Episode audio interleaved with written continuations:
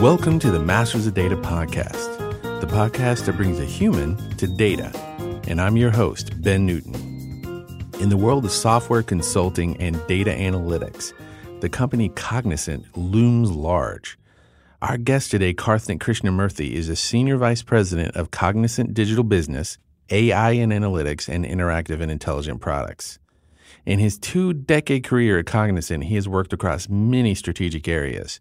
One of his focus areas today is analytical storytelling and the human connection, where he has collaborated with Christian Madsbjerg, who was a guest on a previous episode. So, without any further ado, let's dig in. Welcome, everybody, to the Masters of Data podcast. And I'm excited to have here with me today Karthik Krishnamurthy, who is the head of global markets for Cognizant. Thank you so much for uh, coming here and being with me. Happy to be here. Thanks for having me. and we're, me. we're here in your uh, San Ramon office. It is beautiful outside. So we are just talking about what a great weather, how beautiful it is here. So thank you for letting us come to you in the office here. So Karthik, we, we love to start with just, you know, like we were saying, to humanize you and you know how you got to where you were. So just just tell us a little bit like how did you start in technology? How did you end up at Cognizant? You know, end up doing what you're doing now? Yeah, just give us your story. Yeah, well, Thank you, Ben, for having me, first of all. At Cognizant, what I do now is I head up, like you said, global markets for our digital business, which effectively covers the work that we do in AI and analytics, product engineering and IoT, as well as what we refer to as interactive, which is agency services, digital marketing, and so on and so forth. But the journey till here has been quite the journey for me. I started off in India at a time when, I grew up in India rather, at a time when India was just about globalizing Mm-hmm. The force of globalization had come in, and I realized that I could do more with my remote control than just press the first two buttons on my remote control to get my TV up and running. That the world actually had more than two TV channels, and that's that's where part of that process was where I realized the power of presentation and storytelling. Mm-hmm. And frankly, even before I got into the data space, I I was actually more of a storyteller than a data guy. Yeah. Uh, I used to write scripts for films uh, learned what it means to write a good narrative and how can you hold the audience's attention. Mm-hmm. And that sort of got into my DNA, so to speak. So when I got into the data space, which was more by force than design, I got to be honest. In India, the you know parents play an extremely important role in what you end up doing in your life. Yeah, so I've heard. So, yeah, so when I went to my mom and told her I want to go into hotel management. She wasn't very happy. and every time that we walked into a restaurant, and, and I have the greatest regards for people in this space, but she would look at the, the waiter that was serving us food and go, So that's who you're going to become. Right? So that didn't necessarily get me started on in that direction the right way. But you know, I, I went the engineering route, got into data, and my first ever piece of work was in the mainframe space, right? Those glorious Y2K days working on assembler code, beautiful CICS screens. So for me, when I then made the transition into the world of data and business intelligence, just to to look at a BI app and, and see what we could do with reporting in BI was just was just heaven, right? When you come yeah. from that world. Yeah, yeah. But through that process, I also realized that technologists are extremely good producers, but we're not necessarily great storytellers. Yeah. And the magic of technology is in adoption. Right. And I realized that if you can actually bring storytelling to this world from a narrative perspective, you know, you could really start to make a difference. And a lot of the work that I've done has been sort of at that end of helping clients understand what is the art of the possible? How do you actually drive outcomes with data and business intelligence and reporting and AI and big data and all of those beautiful fancy words that we have in our space. And that's that's sort of how I got into it, right? And when you really think about it, data and analytics is typically the last mile of technology. Yeah, that's true. Right? It's it's that part which effectively connects all of technology to outcomes because you're supporting or enhancing decision making. And that's all about the human. Right. And to be able to dabble in that space and build a business around that and, and be able to make that connection back to the human is is sort of what I've been doing for a really long time. Yeah, I, I love the way you the way you talk about it, Karthik, because particularly the analytical storytelling, because that, that seems like that's that's you, you're absolutely right. That's what's so often missing from you know this industry is the ability to take these pieces of technology we built and really think about the human is going to be using Yeah. about it and how you connect to them, where they're at, and what they're doing, and it's so important. But it, it also seems like that's kind of key to succeeding now in this. It really marketplace, is. It really is because if if you sort of step back and look at what's happening to the world, every day the world is getting increasingly more dependent on technology. Right. Right. And people in extremely powerful roles are making decisions on technology without really understanding what's the true ability or the true impact of technology. So, your ability to tell that story, your ability to create that narrative in a way where you're actually able to drive human emotions becomes extremely critical. Right? And this was, there was this, this, this one moment that happened in my life that I can never forget. It keeps coming back to me every time. I was sitting with the CIO of a fairly large bank. And we're talking about big data and all of the promises in big data and everything. He looked at me and said, You know what, KK? Big data at its core scares me. And I asked him, Why does it scare you? Why, why, why should it? I've, I've heard a lot of things. I've heard people say, Look, I don't get enough value out of it. I don't think we're using it right. I never had come somebody come to me and say, It scares me. It scares them, yeah. And he said, "Look, as a CIO, my job is to bring is to bring process and structure mm-hmm. to everything that we do. And this world feels like the wild, wild west, right? And for me to completely adopt this and, and be be a champion for this, it's difficult for me at my core. And I, that was a very important moment, right? Because at the end of the day, in our space, we are helping humans make decisions that at the end of the day impacts human emotions and mm-hmm. outcomes right you're you're making a helping a client or helping helping somebody make a decision on how to model their sales force and what's the best way to reorient their sales force right by based on for example based on the output that you create in your in your decision systems mm-hmm. and that could effectively mean that this one sales guy that is sitting somewhere has now got a completely different job to do Right. right? So there is a certain human emotion associated with that, which is why I think if you start with that and then you play it back into your technology and you make that connection, adoption goes up, usage goes up, and you can start to deal with these human emotions of fear and worry and security and so on and so forth much better.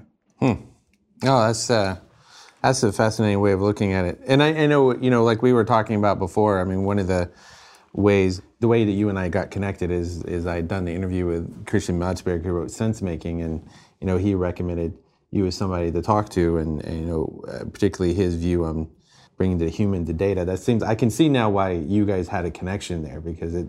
I mean, he's all about you know bringing human context to data, and about how that's missing. Yeah, he's so Christian's trying to Christian's on this journey to make science out of art, Yeah. and I, I'm trying to create art and science. When you think about it, Yeah. so, You guys meet somewhere in the middle. so we always sort of meet somewhere in the middle. We have some fairly healthy debates on these conversations. Yeah. So, I mean, for because you know, one of the things when you you and I talked about, you know, one of I guess your passions about using things like artificial intelligence and this technology to solve real world problems. I mean, so so talk to me about you know kind of where where you're at with this now. Like, what are the what are the problems you're working on that are in this whole space here about connecting the human to technology? Where where's where's your head at? So, and, and for us in data, right, it's sort of been this journey that we've had to take all the way down now to AI. And, and, and when I say that, I'm also conscious of the fact that this word gets bandied about so much right Yeah. now, right? Every company that you talk to, they slap an AI term on it, and then the valuation goes up. Yeah, like somebody said the other day, uh, one of my other guests said it's you know it's basically half the time it's just statistics. it's not actually AI. Well, somebody told me AI is anything you'd want it to be, and I can sell it to you for a couple of million dollars. That's right, right, right, right. For 200x markup. So a lot of the time that I spend is in helping people understand what's the reality Mm-hmm. and what's the most practical and applied way of getting to value in this space. Mm-hmm. And this is not a journey that just started now. This, you know, data has always been one of these things that as it came more and more into the spotlight, we've had to deal with helping clients sort of work through the hype around it, right? Mm-hmm. And I always joke with with my friends, right? There's four of the most abused words in technology belong in our space, right? It's big data, analytics, artificial intelligence, and data science, right? That's true. so, so almost all the time we help our clients sort of land the plane, so to speak. Mm-hmm. And the way that we go about working, or at least from my perspective, is I start with helping our clients understand what the problem is and why the problem's occurring. Mm-hmm. Right? And when you start to have that conversation, the opportunity completely opens up. Right? I was in a conversation with someone that was where we had the chance to work with them on, you know, what you would call a customer 360 problem, mm-hmm. right? Really trying to understand 360 degree, getting a 360 degree view of the customer, and being able to do some fairly deep analytics on their customers, so to speak. And they, they were trying to launch all of these multiple projects around it. And my question back to them was Do you understand your customer problem? What is your customer problem? And why is it that your customers are reacting the way that they are? Now, we, we ended up doing a workshop, a you know, sense making workshop around it. Christian and I actually went for that meeting. The CEO of this company was in the meeting. Right up till then, we, you know, the communication that had come to us was, look, we know what's happening with our customer. We do a ton of surveys. You know, we've got a sense of that. Let's let's just build these systems. Let's just build these platforms. Yeah. Then we sit in the meeting with the CEO, and this is the CEO of a $25 billion company, and he looks at me and goes, you know what? I I don't think we have any freaking clue what our customers want, hmm. because the last five products that we've launched have all failed Oh, that's sobering. right? And that was just this moment of reality in the room, right? Mm-hmm. And I think that's it's it takes a lot of courage to have that sort of a conversation and to start there and then to and then to map all of the insights that you can garner around the human back to the technology at some level and be able to do that effectively enough and bring that into the technology so that the technology becomes more viable and more aligned right? And that's that's that's sort of what analytical storytelling that's where we start. We start with understanding the problem. And to the second piece now then you start to talk about storytelling. And there you need to create a narrative of decisions. You, you need to create a narrative of decisions that starts with the first decision that needs to be made right up till the nth decision that needs to be made for a particular process flow. Mm-hmm. Right? So if you're trying to make a decision on let's say which products do you have to launch in the market? And you and you have to build a decision making platform for that the support platform for that. There is a set of decision points in that process flow for the decision maker. Understanding what all of that becomes critical and also what are the emotions that drive that decision making process becomes extremely critical so we spend a lot of time trying to understand that, right? So that becomes sort of the second step. And within that, you got to tell the story. So that was our biggest challenge, right? How do you get technologists to tell stories? Hmm. And one way to do that is to find storytellers and then try and latch them onto technologists. In many cases, we deal with it. I think I came across this, Jeff Bezos refers to this in the Everything store. He talks about the problem of the narrative fallacy hmm. And which is pretty fascinating. Right? The narrative fallacy is one where you oversimplify an extremely complex thing. Oh, right. And, and in the process of trying to tell the story, you, you lose the essence of what you're trying to say. Mm-hmm. So part of the storytelling process has to be that you don't you avoid the narrative fallacy problem, and you're still able to stitch the full storytelling model. So we started off, for example, one of the things that I told my team was, look, have you guys ever gone through a screenplay writing workshop? Right? Probably not many hands went up for that. No. So we had our guys go through screenplay writing workshops just to learn how to tell a story. Hmm. What are those points that you actually catch human attention? Every time that you catch human attention, there is a chance that you're influencing decision making. So that's that's sort of the third step to it, right? And then the fourth step becomes the actual technology itself, which is, you know, tons of visualization tools out there, graphical interfaces that you could use, and that, and then you sort of blend it in there. So that's that's, and that approach becomes extremely critical. Well, you, you know the way the way you're talking about it, Karthik, it feels like you're because I think when I first heard you say tor- storytelling, I was thinking more like the technological story, but storytelling. But you're really, it sounds like you're really saying you're telling a human story. Absolutely, It's just you're doing it with you're doing it in the context of technology, but it's still just a very human story. Absolutely. You have to understand what, what are the points of satisfaction, what are the points of dissatisfaction, when do you start to influence decision making, at what point of the human journey do you start to influence decision making, and then how can you then relay your set of insights to map back to that process? Mm-hmm. Because there is a really good chance that you could have these 10 or 15 really pretty looking dashboards. Mm-hmm. And the most important content that you're serving up is maybe the eighth or the ninth dashboard. But if you haven't understood the human that's making the decision, he's already made his decision on the third or the fourth dashboard. Hmm. He's only looking for data to ratify the decision he's already made. so that's the that's the fallacy that exists in our in our environment, right? And that's where I think the biggest gap exists between people that produce reports and, and intelligence and people that actually consume it and translate it to action.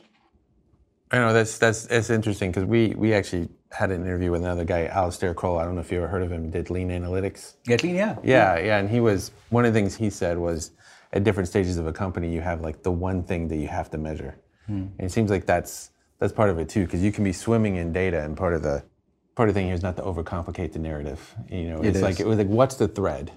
What's the thread through this narrative you need to make sure you carry? Because if you just just overload with data, then you know people will end up focusing on the one thing they care about, right? And still, how do you avoid the narrative fallacy problem? Yeah, that's the key. I mean, the truth is, uh, let's face it, right? We hold our machines and technology to a higher standard than ourselves.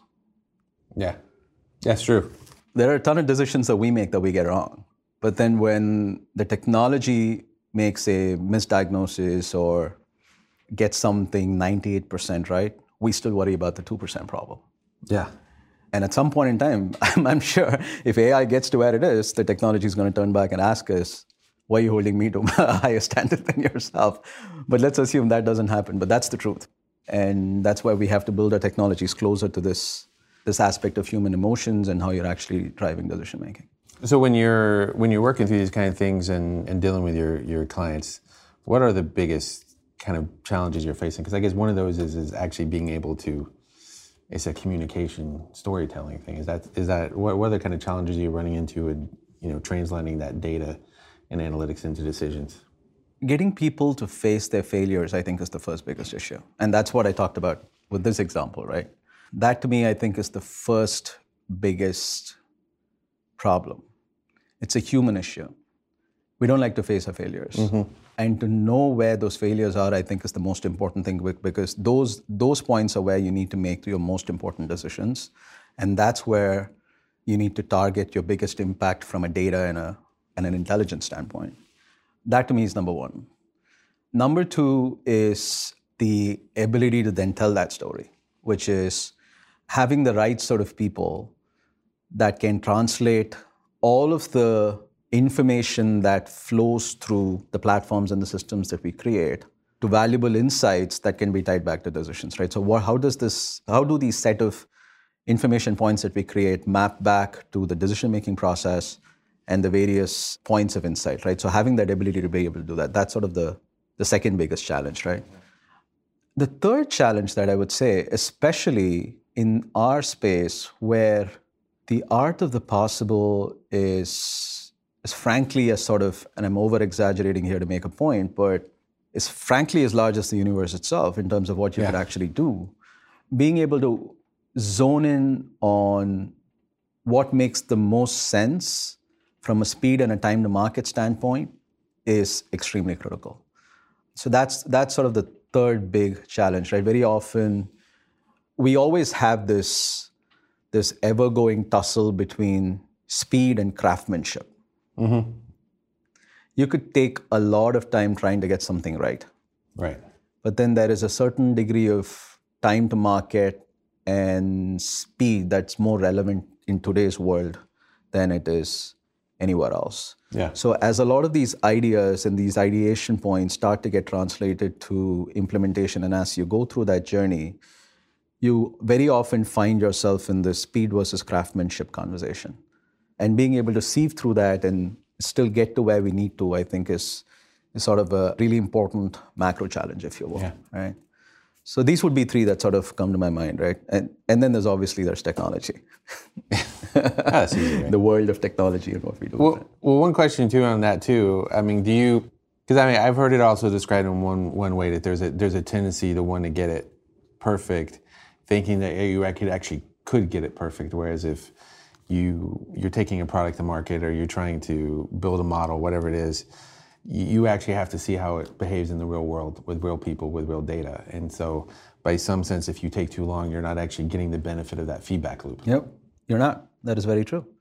That is very true. And I think the more important thing here is relevance and appropriateness, right? So there are, there are certain types of users and certain types of consumers where getting it absolutely right is extremely critical. If you're working with the CFO's organization and what you're doing is you're doing work around helping them understand their financials so that they can report to the street, you want to be absolutely correct about yeah. what you do. On the other hand, if you're helping the head of sales sort of get a broad indication of product success and, and start to think about product strategies in new markets, you don't need to be absolutely correct. What you need to do is you need to be directionally correct. Mm. And in many cases, that's where the, the speed versus craftsmanship conversation becomes extremely critical. Well, that, that does make sense. Well, you know, one thing that's through all of this, and I, and think particularly going back to the, the sense making connection, I mean, one part here is that one of the reasons why it's so important to have human context, right, is to avoid bias and avoid like ignoring the human complexity, which is, you know, what you need to have success in the market, but also to avoid making failures based on you know bias, right? So, I mean, particularly where where you're where you're coming from, and you're dealing with these clients and you're dealing with this yourself.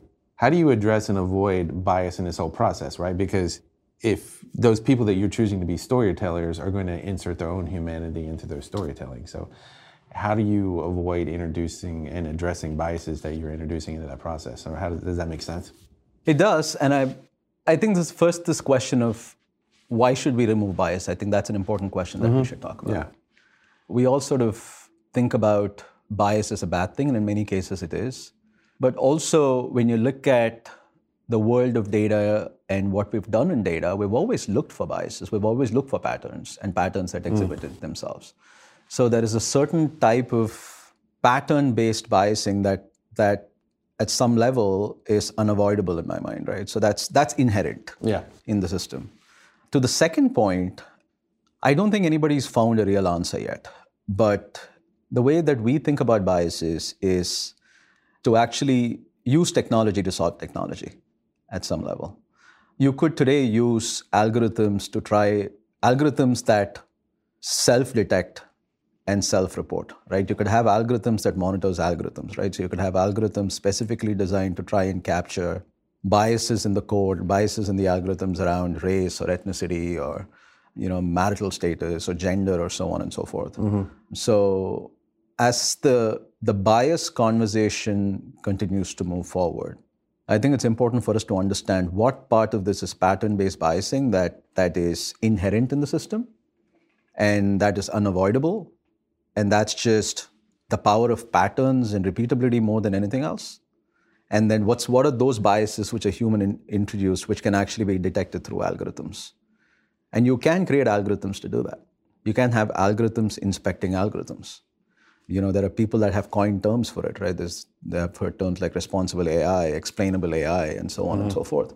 But all of that is about trying to detect biases within algorithms and decision making. Well, that, that seems to that point exactly one of the things that I've, I've definitely heard pushback on with artificial intelligence is this idea can it explain its own decisions? Because you know you you get a sense that there are technology companies and you know in our in our space you know in general in the software space that are building algorithms which then they can't actually explain how the algorithm came up with the conclusion. And as those those become like you you said early on technology is such an important part of our life. Now that so many aspects of our life are things are actually being influenced by, you know, machine learning, AI-driven decision making.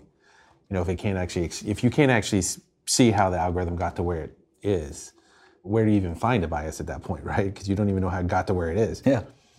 No, it is a real problem, right? Especially as you get deeper, as you get deeper and deeper into artificial intelligence, especially around evolutionary programming and and deep learning and so on and so forth. You could sort of lose yourself in that quagmire mm-hmm. of that process. But to me, I think when there, there is a certain balance that we will have to reach. And that balance, I think, will be achieved when we decide as a group where do we want to place machines in our world? Mm-hmm. What is the societal position we give to machines? Is a very important question to, have, to be debated.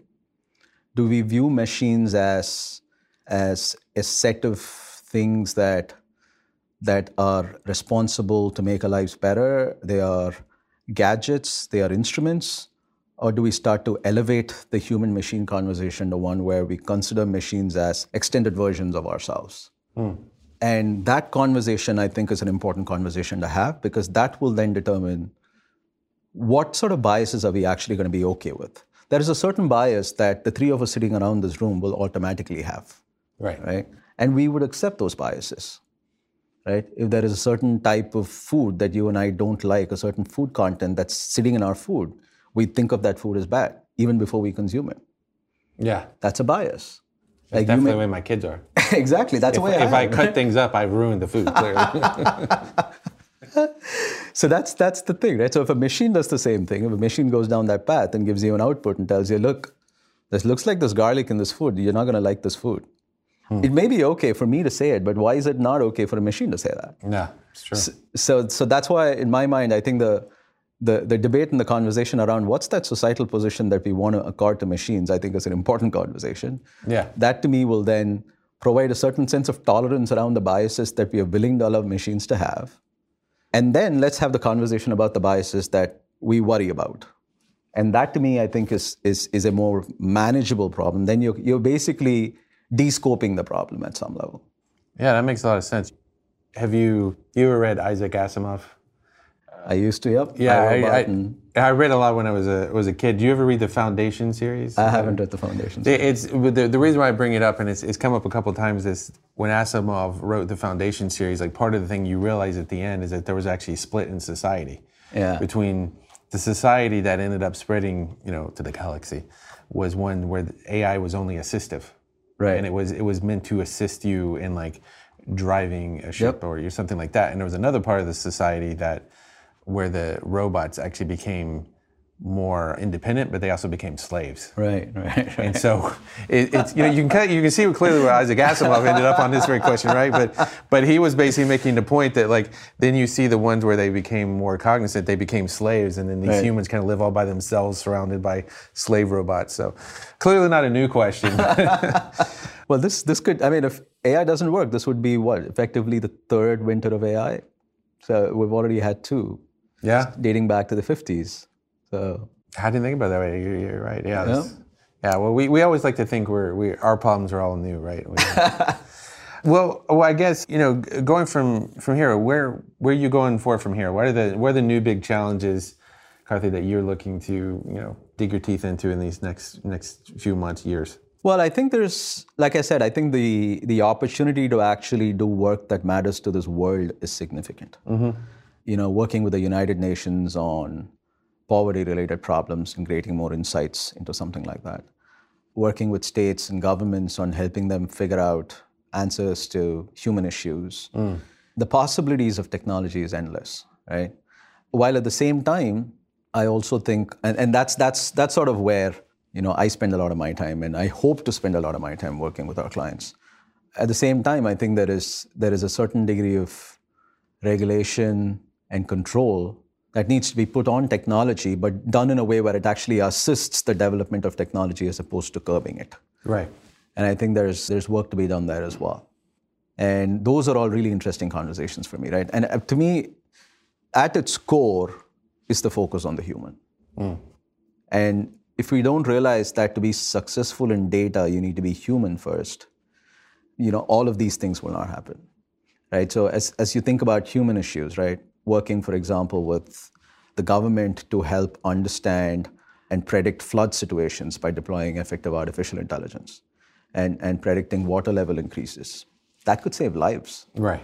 that's the sort of work that that sort of really gets me going right? Hmm. And to be able to have that sort of an outcome. And it's possible today with the volume of data that's present and with the technology that's in your hands right?